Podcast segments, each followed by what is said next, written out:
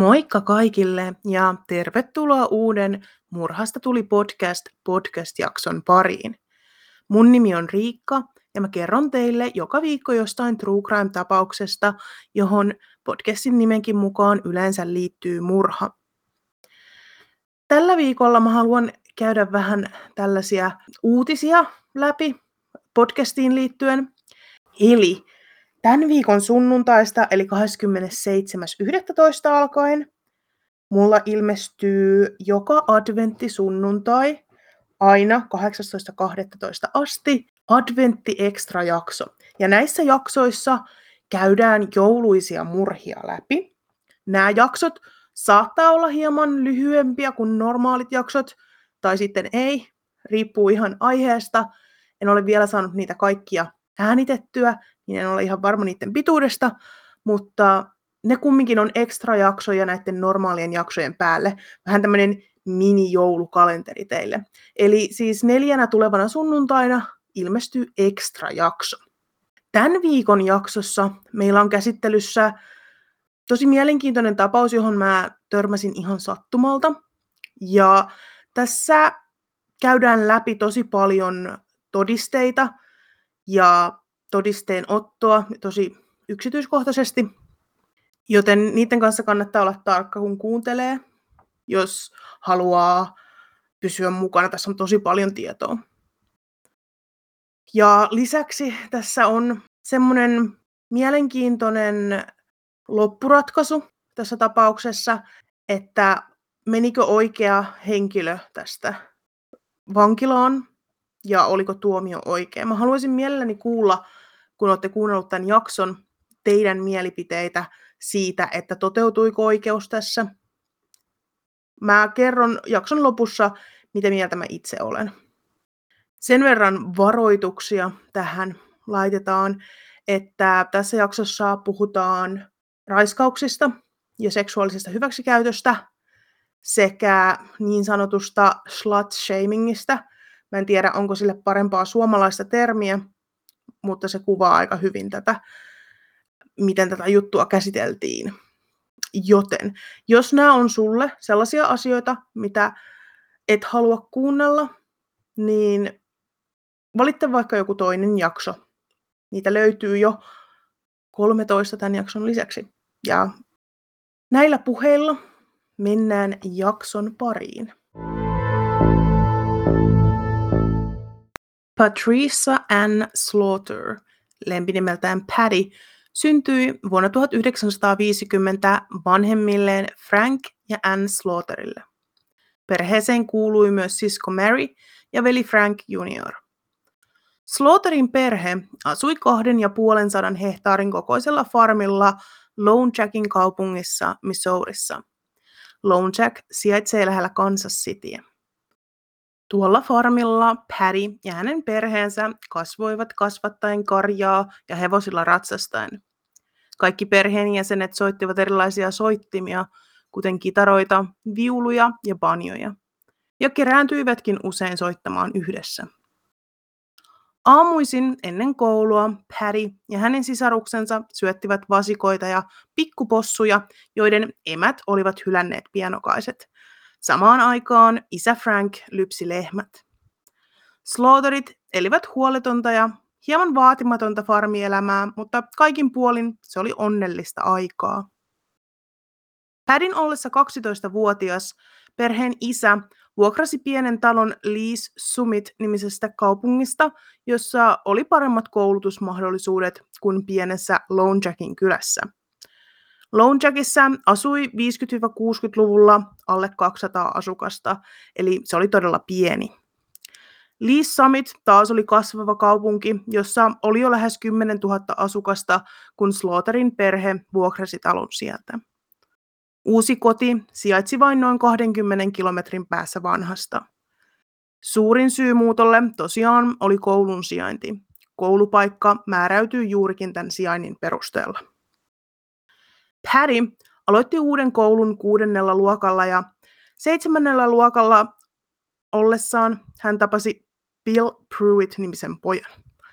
Mitään erikoista ei nuorten välillä tuolloin vielä tapahtunut, mutta kuusi vuotta myöhemmin heidän molempien ollessa lukion viimeisellä luokalla, päätyivät Patty ja Bill samalle kurssille. Ihastuminen oli nopeaa ja molemman puoleista ja pian heistä tulikin jo pari. Sekä Patty että Bill päätyivät menemään samaan yliopistoon.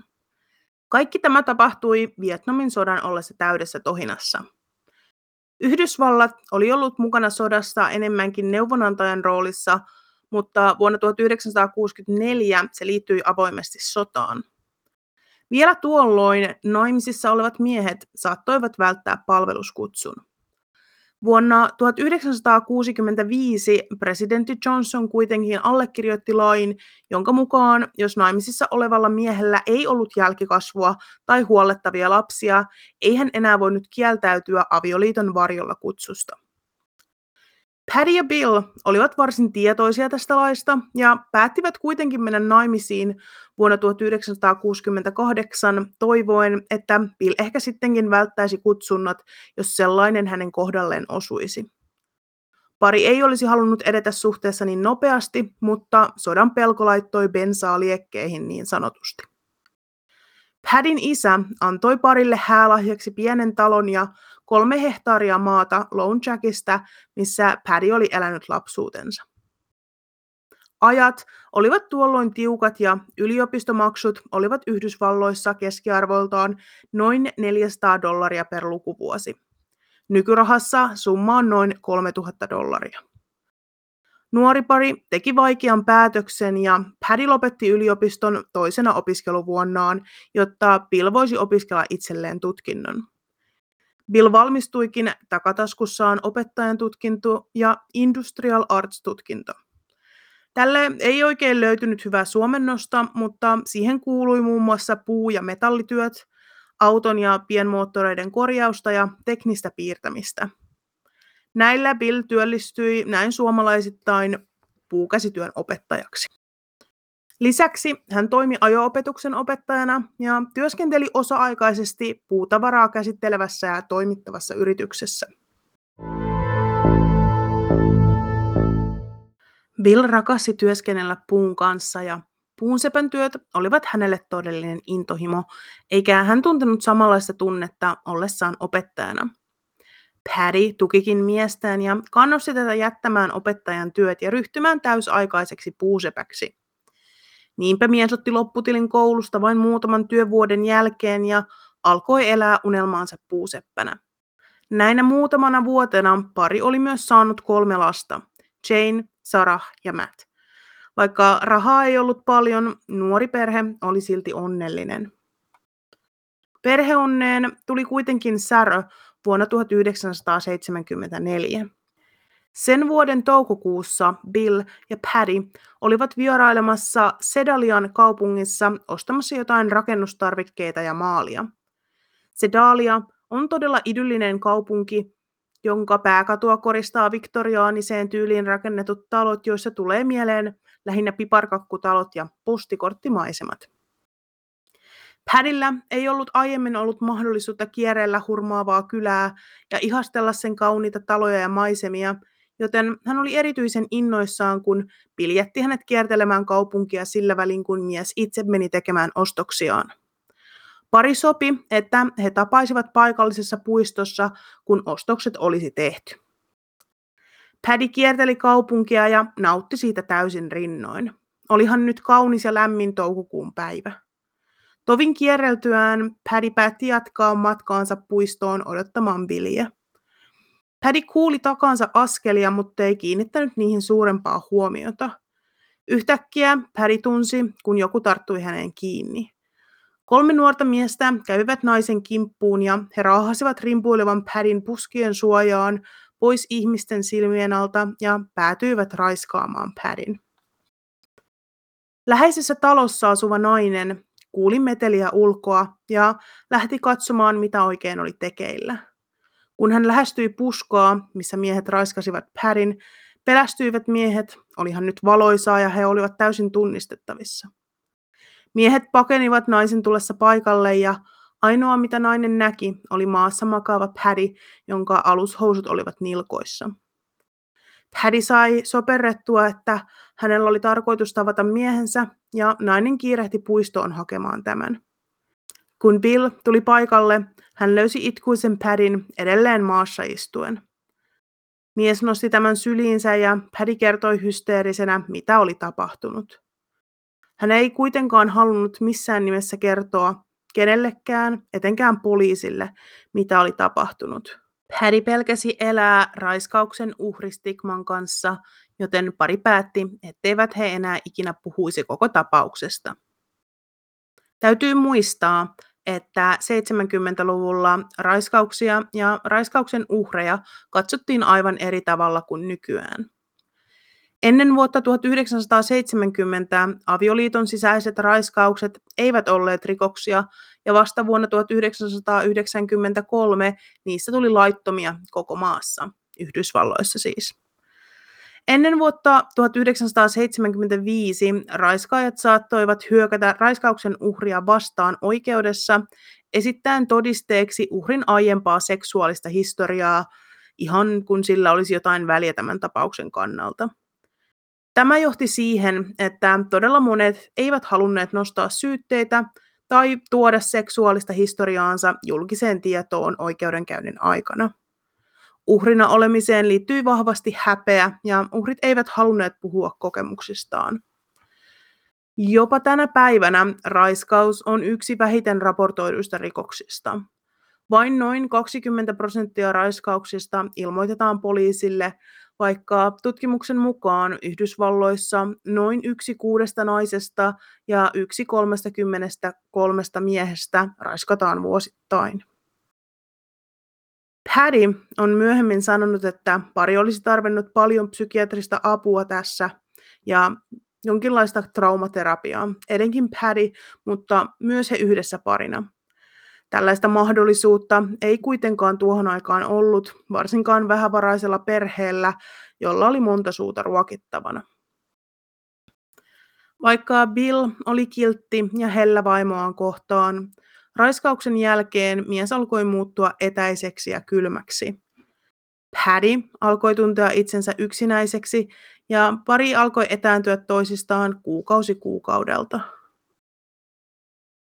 Vaikka rakkautta parin välillä riitti, ei se ollut tarpeeksi pitämään heitä yhdessä.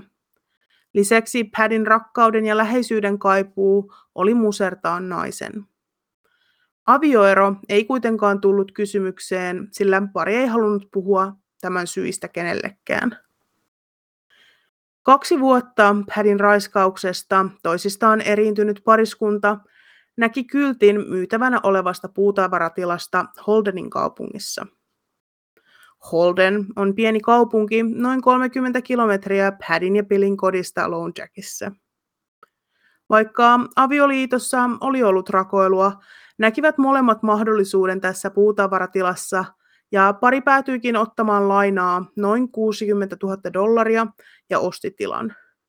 Nykyrahassa puhuttaisiin reilusta 300 000 dollarista. He päätyivät molemmat työskentelemään tilalla ja uusi yritys nimettiin Pruitt Hardware and Lumberiksi. Tilan omistus toi myös hieman helpotusta parin muihin ongelmiin. Nimittäin Paddy ja lapset muuttivat talolle, joka sijaitsi täällä puutavaratilalla, ja Bill jäi asumaan yksin parin vanhaan taloon. Uteliaille kyselijöille Bill kertoi valmistelevansa tätä taloa myyntiä varten, joten kukaan ei kyseenalaistanut parin asumuseroa. Samalla molemmat sopivat, että voisivat harrastaa avioliiton ulkopuolisia suhteita ja deittailla muita ihmisiä. He olivat käytännössä asumuserossa. Vuonna 1977 Patty deittaili epäsäännöllisen säännöllisesti miestä nimeltä Ricky Mitz. Ricky asui Les Summitissa ja työskenteli joskus myös Billin kanssa täällä puutavaratilalla.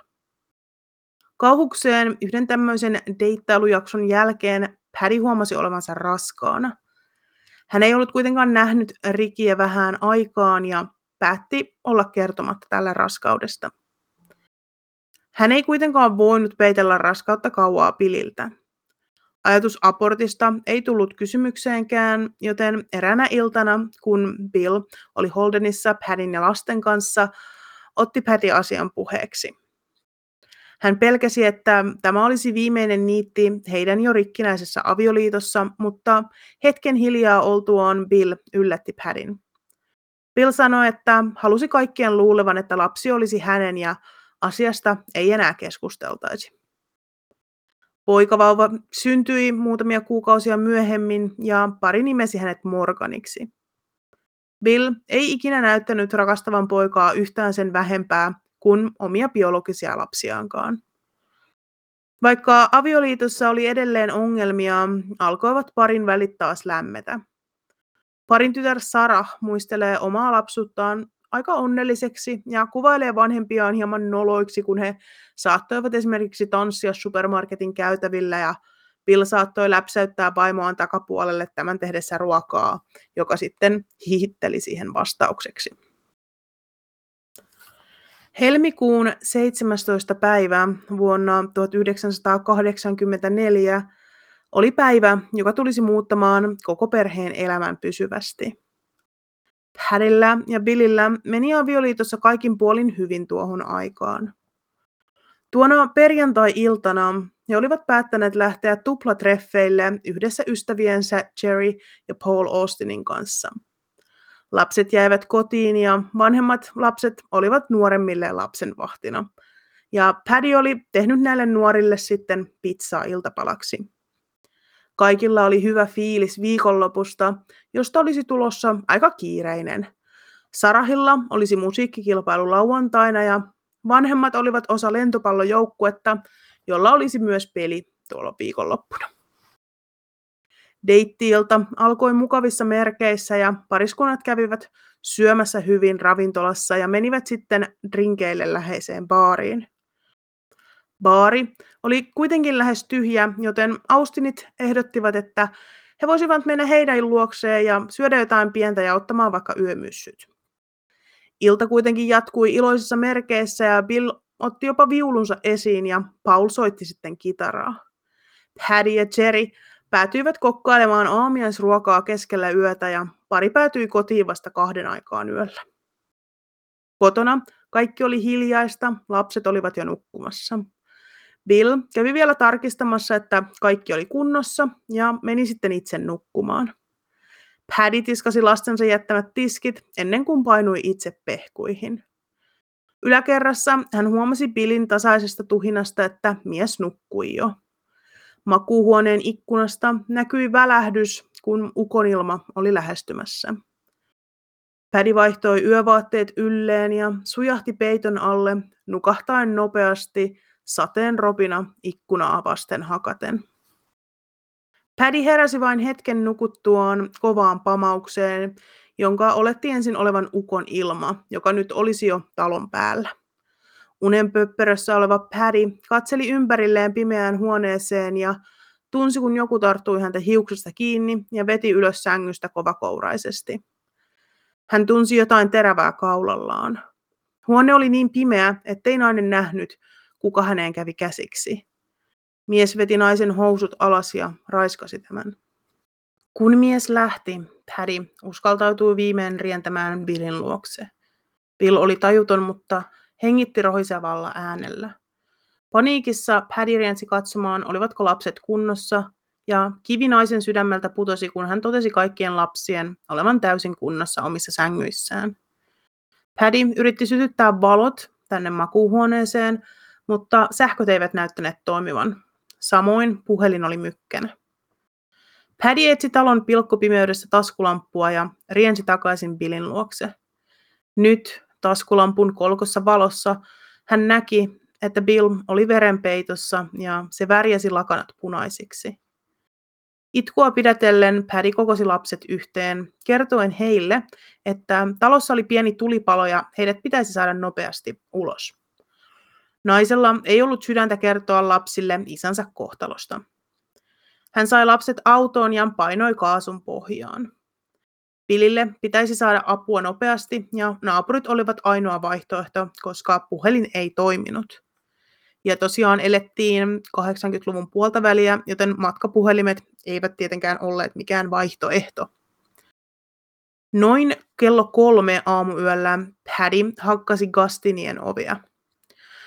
Gastinit olivat Pruvittien lähimmät naapurit noin puolentoista kilometrin päästä heidän kodissaan. Cliff Gustin oli myös entinen poliisi.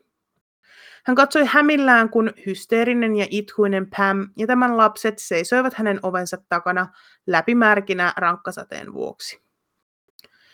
Paddy kertoi Cliffille, että joku mies oli repinyt hänet ylös sängystä keskellä yötä ja että nyt Bill oli haavoittunut pahasti. Nainen ei kertonut Cliffille mitään raiskauksesta. Tämä on tapauksen kannalta erittäin merkittävä yksityiskohta, joten pitäkää mielessä. Cliff Gustin soitti pikaisesti Holdenin poliisipäällikkö John Scottille ja ilmoitti, mikä tilanne Pruittien kodilla oli. Poliisipäällikkö ilmoitti vielä maakunnan seriffille kiirehtiessään itse paikan päälle kahden muun poliisin voimin. Myös tämä Cliff Gustin lähti taloltaan ottamaan poliiseja vastaan ja he tapasivat talon ulkopuolella. Poliisit kiirehtivät Patin ja Billin makuuhuoneeseen ja yrittivät myös laittaa valoja päälle. Bill makasi edelleen sängyllä toisella kyljellään ylävartalo verenpeitossa. Cliff meni kodinhoitohuoneeseen, jossa huomasi, että virta oli kytketty pois suoraan sulakekaapista. Hän laittoi virran päälle ja valot syttyivät koko talossa.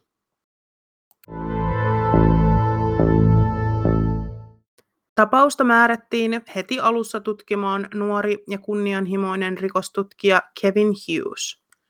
Kevinillä ei ollut hurjasti kokemusta henkirikostutkimuksista, mutta hän oli erittäin innokas ja hänellä oli todellinen halu nousta korkealle urallaan. Hän saapui paikalle hieman neljän jälkeen aamulla. Siellä hän totesi, että Billia oli ammuttu päähän oikean korvan yläpuolelle. Pikaisen tutkinnan suoritettuaan Pruittien kotona tutkija Hughes ajoi Gastenien talolle, jossa hän pääsi jututtamaan Paddyä. Paddy kertoi, mitä oli tapahtunut. Tällä kertaa hän mainitsi, että mies oli yrittänyt raiskata hänet, mutta ei kertonut miehen todellisuudessa myös onnistuneen tässä.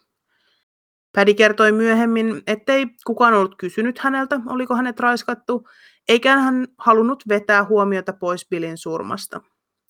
Tämä kuulustelu kesti noin 10-15 minuuttia.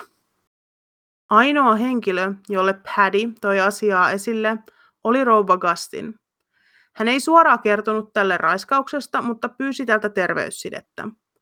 Rouva Gustin oli kysynyt, oliko Paddyllä kuukautiset, mihin Paddy vastasi, ei, mutta vuoden verta.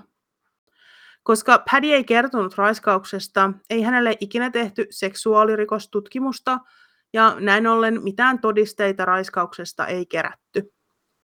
Seuraavana aamuna Paddy ja lapset menivät Holdenin poliisiasemalle uusiin kuulusteluihin. Lapset kertoivat nähneensä jonkun liikkuvan taskulapun kanssa kellarissa. He olivat nähneet liikkuvan valon oven alta. On hyvä muistaa, että tässä vaiheessa lapset olivat kuvitelleet, että talossa palaa, ja että valo tuli varmasti tulipalosta ja isä oli varmasti sammuttamassa sitä. Kuulustelujen yhteydessä Padin kädet testattiin ruutijäämistä. Testi oli negatiivinen. Rikostutkija Hughes oli kuitenkin vakuuttunut, ettei rikos ollut voinut tapahtua niin kuin Paddy sanoi sen tapahtuneen. Hän oli löytänyt taloa tutkiessaan Billin henkivakuutuspaperit, joissa Paddy oli edunsaajana, jos Bill kuolisi. Lisäksi hän oli lähettänyt joukon skandaalia etsiviä reporttereja etsimään tietoa Paddystä. Nämä oman elämänsä salapoliisit palasivatkin Hughesin luokse mukanaan kertomuksia Padin irtosuhteista.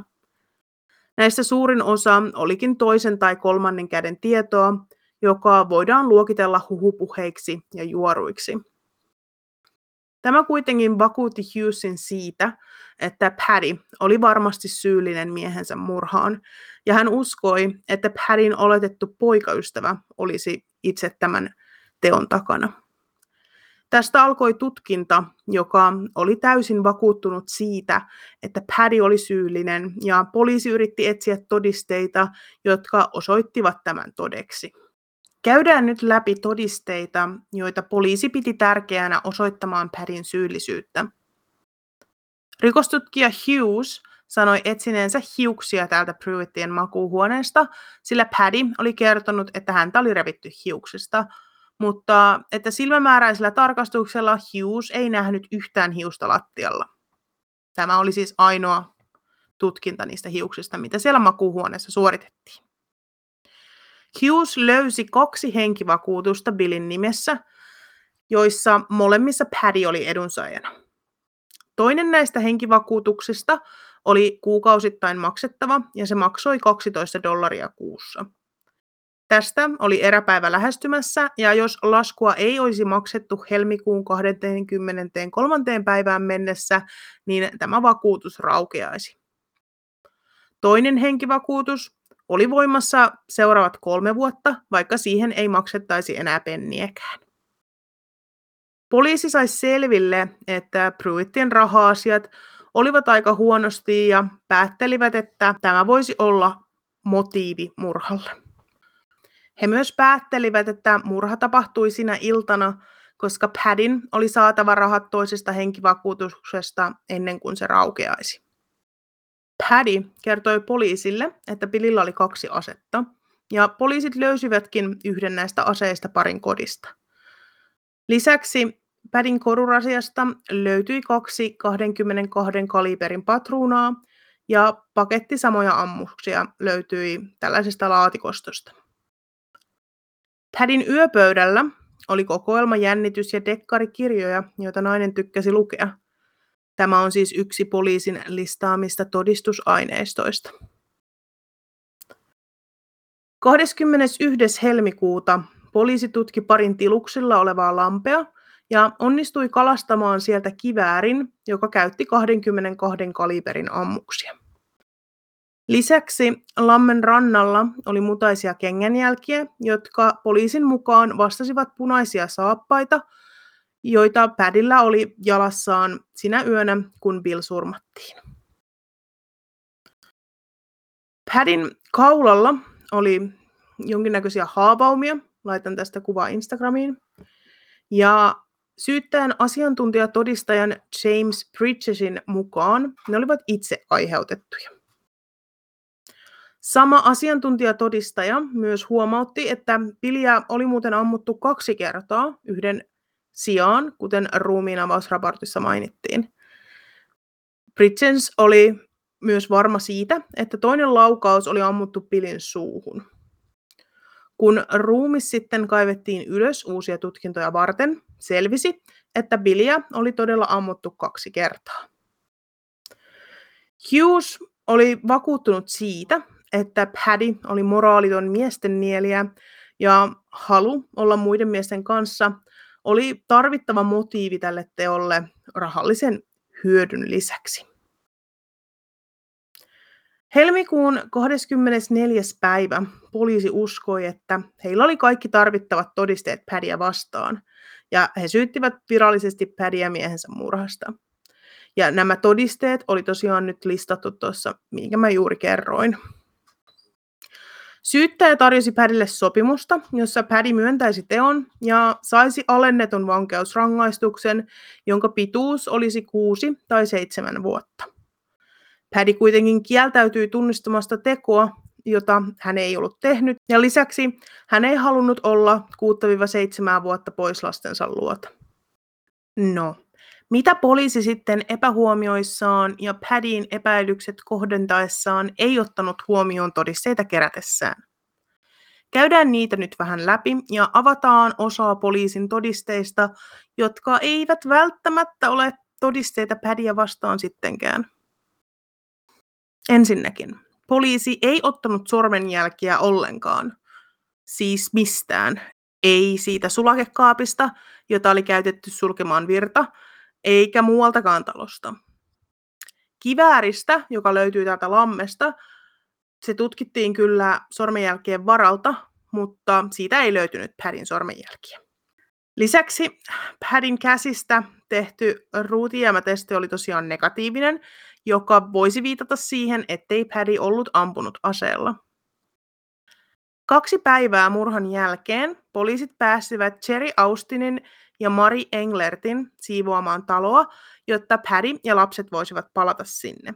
He olivat molemmat Padin hyviä ystäviä ja tunsivat perheen oikein hyvin. Märin siivotessa makuuhuonetta hän löysi hiuksia paljon täältä lattialta, ihan niin kuin tupoittain hiuksia. Lisäksi hän löysi 22 kaliberin ammuksen, joka oli ammuttu siis täältä lattialta, joka oli jäänyt poliisilta huomaamatta. Eli todella hyvin siis poliisi tehnyt tämän makuuhuoneen tutkinnon. Märin aviomies löysi kellarista kengänjälkiä, jotka johtivat kellarin ikkunalle, josta näki tähän talon pihatielle. Poliisin mukaan niitä ei toki aiemmin talossa ollut ja ne olivat varmasti jonkun poliisin itse jättämiä. Kun Billin ruumis kaivettiin ylös näitä uusia tutkimuksia varten syyttäjän asiantuntijan todistuksen perusteella, huomattiin, että vaikka Billiä tosiaan oli ammuttu kaksi kertaa, ei asiantuntijatodistaja ollutkaan ihan niin oikeassa kuin hän oli luullut. Tämä toinen laukaus ei ollut ammuttu Pilin suuhun, vaan Pilin takaraivoon, ja toinen oli ammuttu hänen ohimolleen. Tämä ää, asiantuntijatodistaja on, on saanut myöhemmin aika paljon negatiivista palautetta siitä, että hän yritti olla tällainen tohtoripoliisi ja yritti yhdistää asioita ja rikoksia ja todisteita, mitkä ei ollut toisiinsa yhteydessä ollenkaan. No sitten, nämä punaiset saappaat. Eli nämä saappaat, joiden poliisi väitti olevan ne kengät, jotka olivat jättäneet jalanjäljet tänne lammikon luo, oli myös aika erikoiset. Kun tämä ase löydettiin, niin poliisit tyhjensi lammen tästä vedestä, ja jalanjälkiä löytyi sekä rannalta että aseen läheltä täältä lammen pohjasta. Tämä ase oli noin 4,5 metriä rannasta, joten jonkun oli täytynyt kävellä lähellä tätä kohtaa, missä tämä ase oli hylättynä, koska myös sieltä lammen pohjasta löytyi se jalanjälki. Ei, sitä ei ollut siis vaan heitetty sinne poliisin mukaan. Ase oli verrattain aika matalassa kohdassa tätä lampea ja oli vain noin 30 sentin syvyydessä. Mutta tällä aseen ympärillä, missä tämä pohjan jalanjälkikin oli, niin tämä vesi oli paljon syvempää. Kuitenkin Padin saappaat oli noin 20 senttiä korkeat se varsi oli. Laitan tästäkin kuvan Instagramiin. Mutta yhtään mutaa ei löytynyt näistä saappaiden yläosista, Padin vaatteista tai edes Pruittien kotoa. Sitten Jerry Austin ja Mary Engelert, nämä naiset, jotka oli ollut siivoamassa tätä taloa, todistivat, että he olivat nähneet nämä saappaat siellä kodissa ja niissä oli vain hieman kuivunutta mutaa pohjassa. Ne eivät olleet missään nimessä putipuhtaat, mutta eivät myöskään olleet mudan peitossa, joka olisi ollut asian laita, jos niillä olisi kävelty lampeen hävittämään tämä ase. Kun saappaita esiteltiin alustavassa oikeudenkäynnissä, oli niihin ilmestynyt noin 2,5 senttimetrin matkalta kuivunutta mutaa. Mary Englert vannoi, ettei niissä ollut niin paljon mutaa aikaisemmin, ja uskookin jonkin väärentäneen näitä todisteita. Ja myös uskoo, että jos niissä olisi ollut näin paljon mutaa, niin sitä mutaa olisi täytynyt löytyä myös täältä talosta tai talon etuterassilta, mutta sitä ei kuitenkaan löytynyt. Ja hän tosiaan tiesi sen, koska oli ollut siivoamassa täällä. Lisäksi Padin lapset, Sarah ja Matt, todistivat, että he olivat olleet täällä lammella isänsä kanssa pari viikkoa ennen murhaa. Ja lampi oli tuolla ollut jäässä. Sara kertoi, että hän oli käyttänyt äitinsä punaisia saappaita ja toinen hänen jaloistaan oli mennyt jään läpi, joten hän uskoi, että tämä jalanjälki täällä lammen pohjassa oli luultavasti hänen. Jalanjäljet lammella eivät toki olleet ainoita jalanjälkiä, joita poliisi löysi talon läheisyydestä, mutta niitä ei vaan ikinä tutkittu. eikä myöskään tuoreita auton renkaiden jälkiä, jotka oli tämän lammen reunalla. Puhutaan sitten hieman tästä henkivakuutuksesta ja Pruittien taloudellisesta tilanteesta. Heillä tosiaan meni taloudellisesti aika huonosti tuohon aikaan ja oli vaikea pysyä laskujen tasalla. Ja tämä johtui nimenomaan siitä, että heidän yrityksellä meni tosi huonosti, mutta Paddy kuitenkin kertoi, että vaikka hän olisikin saanut henkivakuutusrahat molemmista henkivakuutuksista, se ei olisi riittänyt maksamaan näitä velkoja. Tämä toinen henkivakuutus, se joka maksoi tämän 12 dollaria kuussa, oli tosiaan menossa umpeen ja toinen oli voimassa vielä seuraavat kolme vuotta. Syyttäjän teoria oli, että Paddy tappoi miehensä, koska halusi saada tuon umpeutuvan henkivakuutusrahan, mutta se tarkoittaisi sitä, että motiivina olisi tuolloin ollut 12 dollarin säästö tämän kuun maksussa, ja hän olisi sitten jäänyt aivan yksin kaikkien näiden maksujen kanssa Billin kuoltua. Mulla on tästä vähän enemmän sanottavaa sitten jakson lopussa. Poliisi onnistui tavoittamaan kolme miestä, joiden kanssa Padilla oli ollut suhde 1970-luvulla heidän ollessaan tässä asumuserossa Billin kanssa. Ja kaikki nämä suhteet oli kuitenkin päättyneet viisi vuotta ennen Billin murhaa. Ja nämä oli ainoat suhteet, mitä Padilla oli ollut. Vain tunteja tämän murhan jälkeen perheen tytär Sara kertoi tutkijoille, että oli kuullut jonkun olevan täällä talon kellarissa ja nähnyt siellä valon, kun he olivat poistunut talosta. Ja tämä oli siis, Sara oli silloin vaiheessa luullut, että täällä on se tulipalo, mutta mitään tutkintaa tämän Sarahin todistuksen perusteella ei suoritettu. Perheen naapuri kertoi seriffille tällöin murhan jälkeisenä aamuna, että oli nähnyt tuntemattoman auton Pruittien talolle vievällä tiellä vain kahta tuntia ennen tätä murhaa. Tätäkään ei millään lailla tutkittu sen enempää. Nyt kun kaikki avaintodisteet on laitettu esille, mitä mieltä te olette? Oliko Paddy syyllinen miehensä murhaan? Ja uskotteko, että poliisilla oli riittävät todisteet osoittamaan ihan aukottomasti Paddyn syyllisyys? Koska syyttäjällä ei ollut oikeastaan mitään muuta kuin aihetodisteita ja mikään todellinen johtolanka ei osoittanut Padin suuntaan, pääntyivät he sitten korostamaan Padin moraalia tai sen puuttumista. Paddy leimattiin syyttäjän toimesta sarjapettäjäksi ja lähes seksiaddiktiksi. Rikostutkija Hughes sanoi Padin kertoneen hänelle kuulusteluissa, että Paddy oli harrastanut seksiä Holdenin pormestarin pojan kanssa noin miljoona kertaa, ainakin kerran päivässä, joskus kolme tai neljä. Tämän jälkeen Paddy oli Hughesin mukaan pyytänyt miestä viemään hänet ulos syömään ennen kuin joutuisi vankilaan. Kun Hughes pyysi Paddyltä selvitystä tästä hänen mielestään erikoisesta seksuaalisesta käytöksestä, oli Paddy sanonut, että My fire burns hotter than others. Tätä oli vähän vaikea kääntää ilman tarkoituksen täysin muuttumista, joten siksi sanoin sen englanniksi.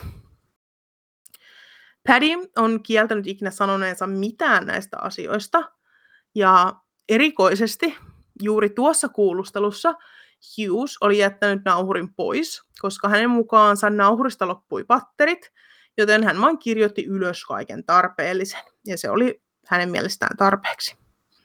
Oikeudenkäynti sitten päättyi perjantaina 19. huhtikuuta 1985, eli vähän reilu vuosi tämän murhan jälkeen. Kun valamiehistö palasi takaisin onnistumatta tekemään yksimielistä päätöstä, kehoitti tuomari heitä palaamaan takaisin ja yrittämään vähän kovemmin.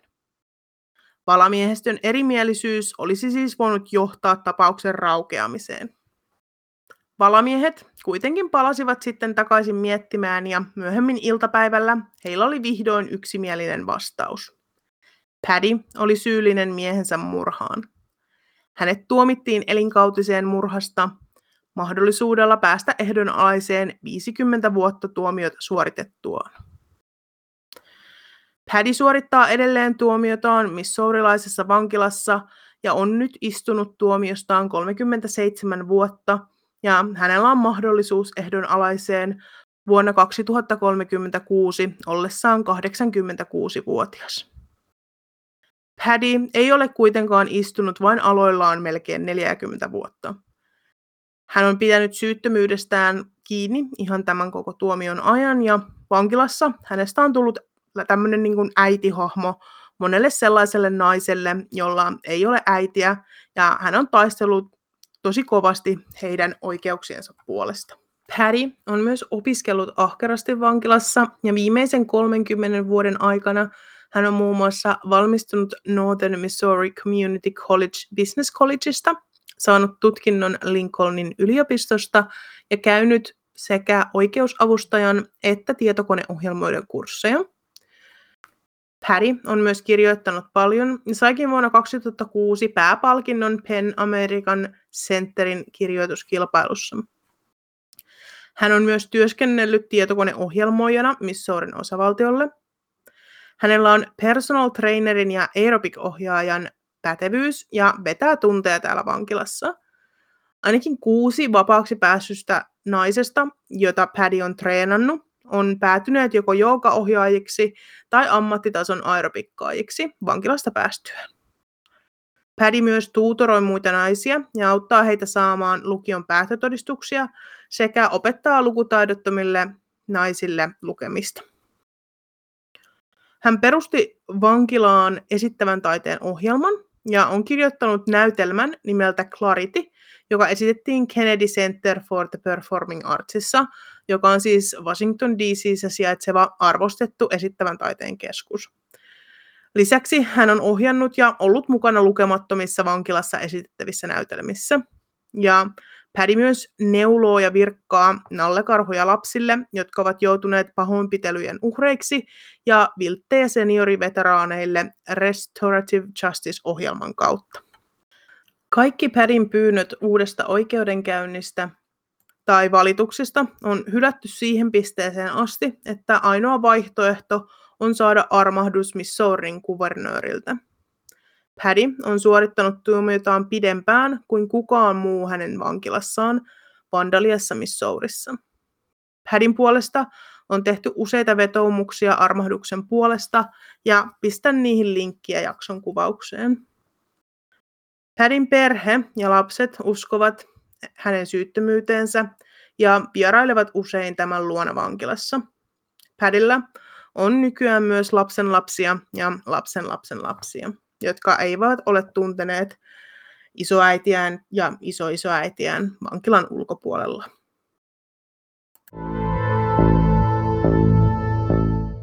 Sellainen oli Padin ja Billin tapaus. Mulla on tästä paljon mietteitä ja mä aion jakaa joitain niistä teidän kanssanne. Tämä tapaus sai mut jotenkin todella vihaiseksi tästä poliisityöstä. Oli Paddy sitten tehnyt tämän tai ei, mitä nyt spoiler alert, mä en usko, että Paddy teki tätä, mutta vaikka olisikin tehnyt, nämä todisteet ei missään nimessä mun mielestä riittänyt tuomitsemiseen, ja tämä tuomitseminen tehtiin ihan täysin sen perusteella, mitä ihmiset kuvitteli Padin olevan, että hän olisi jotenkin huono vaimo ja hän makaisi hirveästi randomeiden miesten kanssa, mikä ei tee susta missään, missään nimessä murhaajaa, vaikka olisikin käynyt näin, mikä ei edes ollut totta. Musta on ihan käsittämätöntä, että tämä on, on mennyt niin kuin läpi motiivina tälle murhalle nämä suhteet, jotka ensinnäkin oli loppunut viisi vuotta ennen tätä murhaa, ja nyt yhtäkkiä Päri olisi päättänyt tehdä tämän. Minkä takia? Että säästäisi 12 dollaria. Joo. Tämä sai mut tosi niin kuin vihaseksi nimenomaan tästä poliisityöstä ja siitä syyttäjän niin kuin näkökulmasta tähän asiaan. Ja koska ei ollut mitään muuta niin kuin todistusta, niin piti sitten keksiä näitä todisteita. Tämä henkivakuutuskuvio oli kanssa todella outo tosiaan tämän 12 dollarin tähden. toki varmasti siis vähemmästäkin ihmisiä on murhattu, mutta että Paddy olisi tehnyt tämmöisen ison juonen, lavastanut tämän koko tilanteen kaikin puolin näyttämään siltä, ainakin omasta mielestään muka, niin kuin syyttäjän mukaan, että täällä olisi käynyt joku ulkopuolinen, niin mitä ihmettä? Vaan sen takia, että hän pystyisi maksamaan tämän 12 dollarin maksun. Ja jos, niin kuin mä sanoinkin tuossa jaksossa, jos Paddy olisi tehnyt tämän, olisi maksanut näitä velkoja pois näillä henkivakuutusrahoilla, hän olisi silti jäänyt miinukselle, jonka jälkeen hän olisi ollut kouluttamaton, koska hänellä ei ole niin kuin ylioppistotodistusta. Hänellä ei ollut mitään koulutusta. Hän olisi ollut yksi huoltaja, ei rahaa jäljellä yhtään. Nämä bisnekset oli heidän molempiensa nimissä, eli Paddy olisi jäänyt todella huonoon tilanteeseen, vielä huonompaan ehkä, missä hän jo oli niin kuin taloudellisesti, niin taloudellinen motiivi tässä tuntuu aivan niin kuin typerältä ja täysin tuulesta temmatulta. Toinen juttu, mitä mä mietin, on nämä saappaat. Ja jos nyt unohdetaan se, että tämä Jerry ja Mary oli sitä mieltä, että niihin oli tullut lisää mutaa. Jos unohdetaan se teoria, että joku olisi laittanut niihin lisää mutaa, niin silti se, että joku olisi kävellyt sinne lampeen ja ei jättäisi mitään jälkiä, että jos, jos se olisi ollut hädi, että hän olisi kävellyt sinne lampeen, ei jättänyt mitään jälkiä, niin se kun pikkasen mutaa pohjassa, tai edes se 2,5 senttiä mutaa, ei yläosissa, ää, ei vaatteissa, ei lattioilla, niin mitä ihmettä? Mikä homma? Toinen ehkä ei niin hädin kannalta ää, mieluisa huomio, minkä mä tein, oli se, että jos tämä, nämä lapset, kun ne puhu siitä, että he oli ollut täällä lammen jäällä ja oli mennyt kenkä läpi sieltä ja näin, ja oli tämä jalka sitten mennyt sinne veden alle. Jos tämä jalanjälki siellä lammen pohjassa tosiaan oli ää, näiden lasten, niin olisiko sitten joku voinut heittää sen aseen sieltä? Poliisin teoria toki oli, että, että tota, joku oli kävellyt sinne lampeen ja laskenut sen siihen paikalle. Mutta jos oletetaan, että tämä kengänjälki on näiden lasten, niin silloin joku olisi voinut tosiaan heittää sen aseen, mutta silti se lammen ympäristö oli niin mutainen, että poliisit joutuivat niin rakentamaan tällaisia niin siltoja tai niin kuin, semmoisia niin puusta ja laudoista rakentaa semmoisia kävelyalustoja, että he ylipäätään pääsi hakemaan tämän aseen, koska se oli niin mutanen ja liejunen se paikka, niin miten ei silti, jos Märi olisi tehnyt tämän, niin miten siellä ei silti ollut mutaa? Ainoa vaihtoehto, mikä mulle tulee mieleen, on se, että se ihminen, joka tämän on tehnyt, sen jälkeen, kun hän on tehnyt tämän, hän ei ole mennyt ää, takaisin tänne taloon. Ja mä en ole ihan sata varma, onko tämä edes se ase, millä niin kun Bill on ammuttu. Toki ne vastas ne niin kuin kaliberit, mutta mitä mä nyt mm, rikos tota, seuranneena muun muassa televisiosta, fiktiivistä sellaista, niin luulisin, että pystyttäisiin tosi helposti todistamaan, että onko sillä, juuri sillä aseella ammuttu nämä luodit. Luodeista puheen ollen, miten voi olla mahdollista, että poliisi ei löytänyt edes näitä kaikkia luoteja sieltä makuuhuoneesta, ja se, minkä mä mainitsin tuossa aikaisemmin jaksossa, minkä nämä löysi nämä ää, Märin ystävät, jotka oli siivoamassa, ei Märin, Padin ystävät, jotka oli täällä siivoamassa, Märi ja Cherry, ää, ne löysi tämän yhden ää, ammuksen, niin kuin, onko se kotelo, suojus, kot, kumminkin ammutun ammuksen, käytetyn panoksen sieltä lattialta, niin miten, miten voi olla mahdollista, että se, se panos, poliisit ei löytänyt sitä, eikä myöskään näitä hiuksia, joita oli siis oikeasti tosi paljon niin kuin sellaisia niin kuin hiustuppoja, ihan kun jotain olisi vedetty hiuksista. Se oli niin käsittämätöntä, mutta niistä luodeista puheen ollen, niin tätä päivää ennen kuin nämä naiset löysivät tämän luodin, niin poliisi itsekin oli löytänyt täältä niin kuin uudessa tutkinnassa luodin, kun he oli istunut tuolille, ja sitten täältä tuolin jostain sisältä ilmeisesti oli pongahtanut tällainen käytetty luoti. Että siis tutkinta tehtiin niin huonosti, ja että sieltä ei otettu mistään sormenjälkiä. Ei mistään. Muuta kuin yritettiin katsoa sitä aseesta. Ja sitäkään ei löytynyt. Eikä märistä löytynyt mitään noita ruudinjäämiä. Toki mä oletan, että sillä ni- niitä voisi pestä pois. Mutta he oli koko ajan täällä naapureiden talolla. Ja olisi nyt luullut, että he olisi sitten voinut sanoa, että joo, että se kävi suihkussa ja oli siellä puolitoista tuntia raaputtamassa kynsiään ja sormiaan. Ja mä en ole ihan varma, kuinka kauan tuommoinen ruutijäämä pysyy sussa ja kuinka helposti sen saa pois. Mutta joka tapauksessa ei ikinä löytynyt.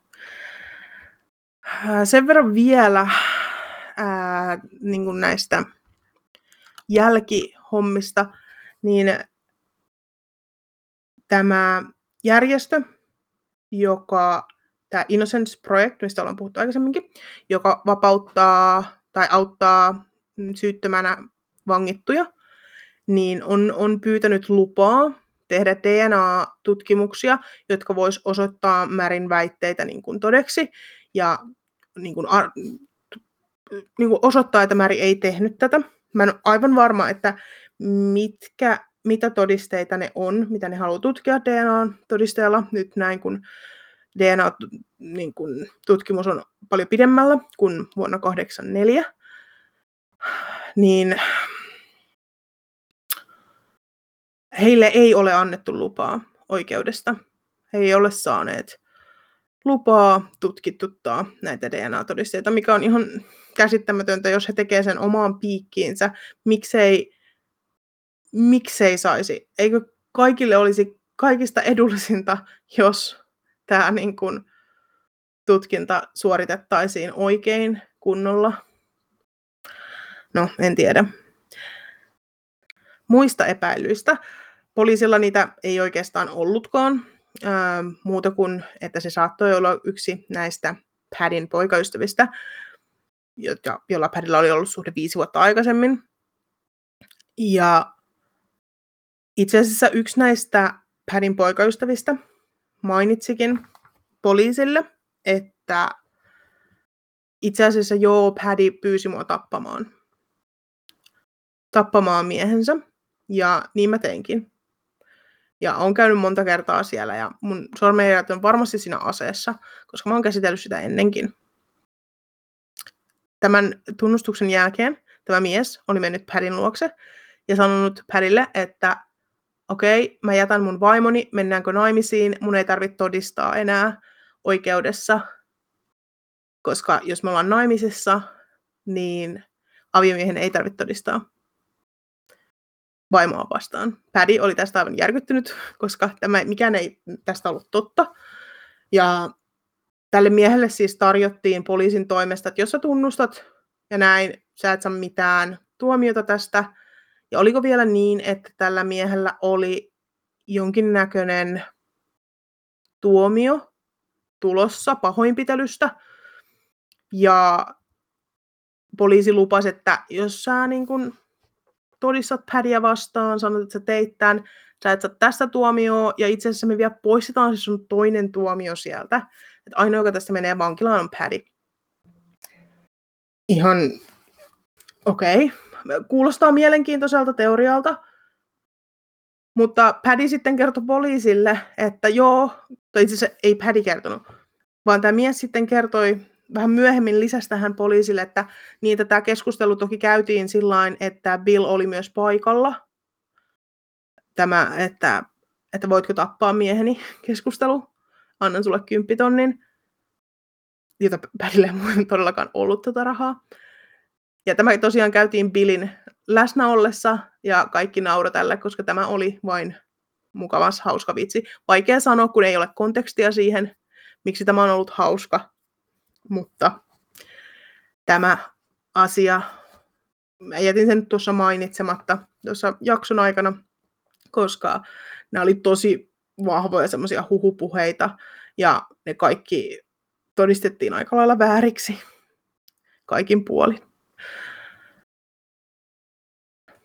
Ja mikä tulee tähän slut-shamingiin, mä en keksi sille mitään muuta sanaa, niin kenenkään seksuaalihistorialla ei pitäisi olla mitään merkitystä siinä, että onkohan syyllinen johonkin toiseen, toisen ihmisen murhaan. Ihan käsittämätöntä vieläkin. Siis mä sanoin tuossa aikaisemmin jo, että se, se vaan ei vaan käy järkeen, että miten sillä on mitään merkitystä tämän asian kanssa. Ja se vaan osoittaa sen, että miten nämä miehet näki Padin ja koska hän ei ollut tällainen kiltti kotivaimo heidän mielestään, niin sitten kävi näin. Ja lisättäköön vielä muuten, että Billillä oli myös suhteita tässä tämän asumuseron aikana. Ja hän myös oli muiden naisten kanssa, mutta Paddy ei halunnut tuoda tätä esille mitenkään isosti huutaen, koska Bill ei ollut puolustamassa itseänsä ensinnäkään enää, ja hän ei nähnyt, että sillä olisi mitään tekemistä tämän murhan kanssa. Paddy itse uskoo, että jos hän saisi niin kuin osoittaa sormensa johonkin suuntaan, että kuka sitä olisi voinut tehdä, niin hän uskoo, että se voisi olla joku näistä kolmesta hänen rakastajastaan. Etenkin tämä mies, jonka kanssa hänellä oli sitten tämä yhteinen lapsi, mutta ei hän voi sitä varmaksi sanoa. Hän sanoi, että hän ei tunnistanut tätä miestä siellä yön pimeydessä. Ja täytyy muistaa, että se pimeys on tosiaan pimeyttä, jos ei siellä ole minkäännäköisiä sähköjä. Ulkona on myrsky pilvistä, on helmikuu, tosi pimeätä. Niin he asuu maalla, siellä ei ole mitään katuvaloja, mitään siinä ulkona, ei kaupungin valoja, ei mitään, niin siellä on siis ihan säkkipimeätä ollut. Niin, et sä on vaan voinut nähdä, mitä siellä pimeydessä tapahtuu. Että hän ei edes tiennyt, että Bill, Billia oli ammuttu tai että hän oli verissään, koska ei vaan nähnyt. No joo, olisiko tässä tällä kertaa? meidän ajatukset. Tulkaa laittaa mulle Instagramin puolella, mitä mieltä te olette tästä. Oletteko te sitä mieltä, että Paddy teki tämän? Vai oletteko te sitä mieltä, että Paddy ei tehnyt tätä, niin kuin minäkin olen? Instagram löytyy at murhasta tuli podcast ja sähköpostia voi laittaa osoitteeseen murhasta tuli podcast at gmail.com. Muistakaa laittaa podi päälle sunnuntaina. Joskus iltapäivällä varmasti ilmestyy jakso viimeistään. Ja siellä tosiaan meillä ensimmäinen adventti, ekstra ja jouluaiheinen murha. Mun puolesta tämä jakso oli tässä. Ja ensi viikolla ja ensi sunnuntaina jostain murhasta tulee podcast. Moi moi!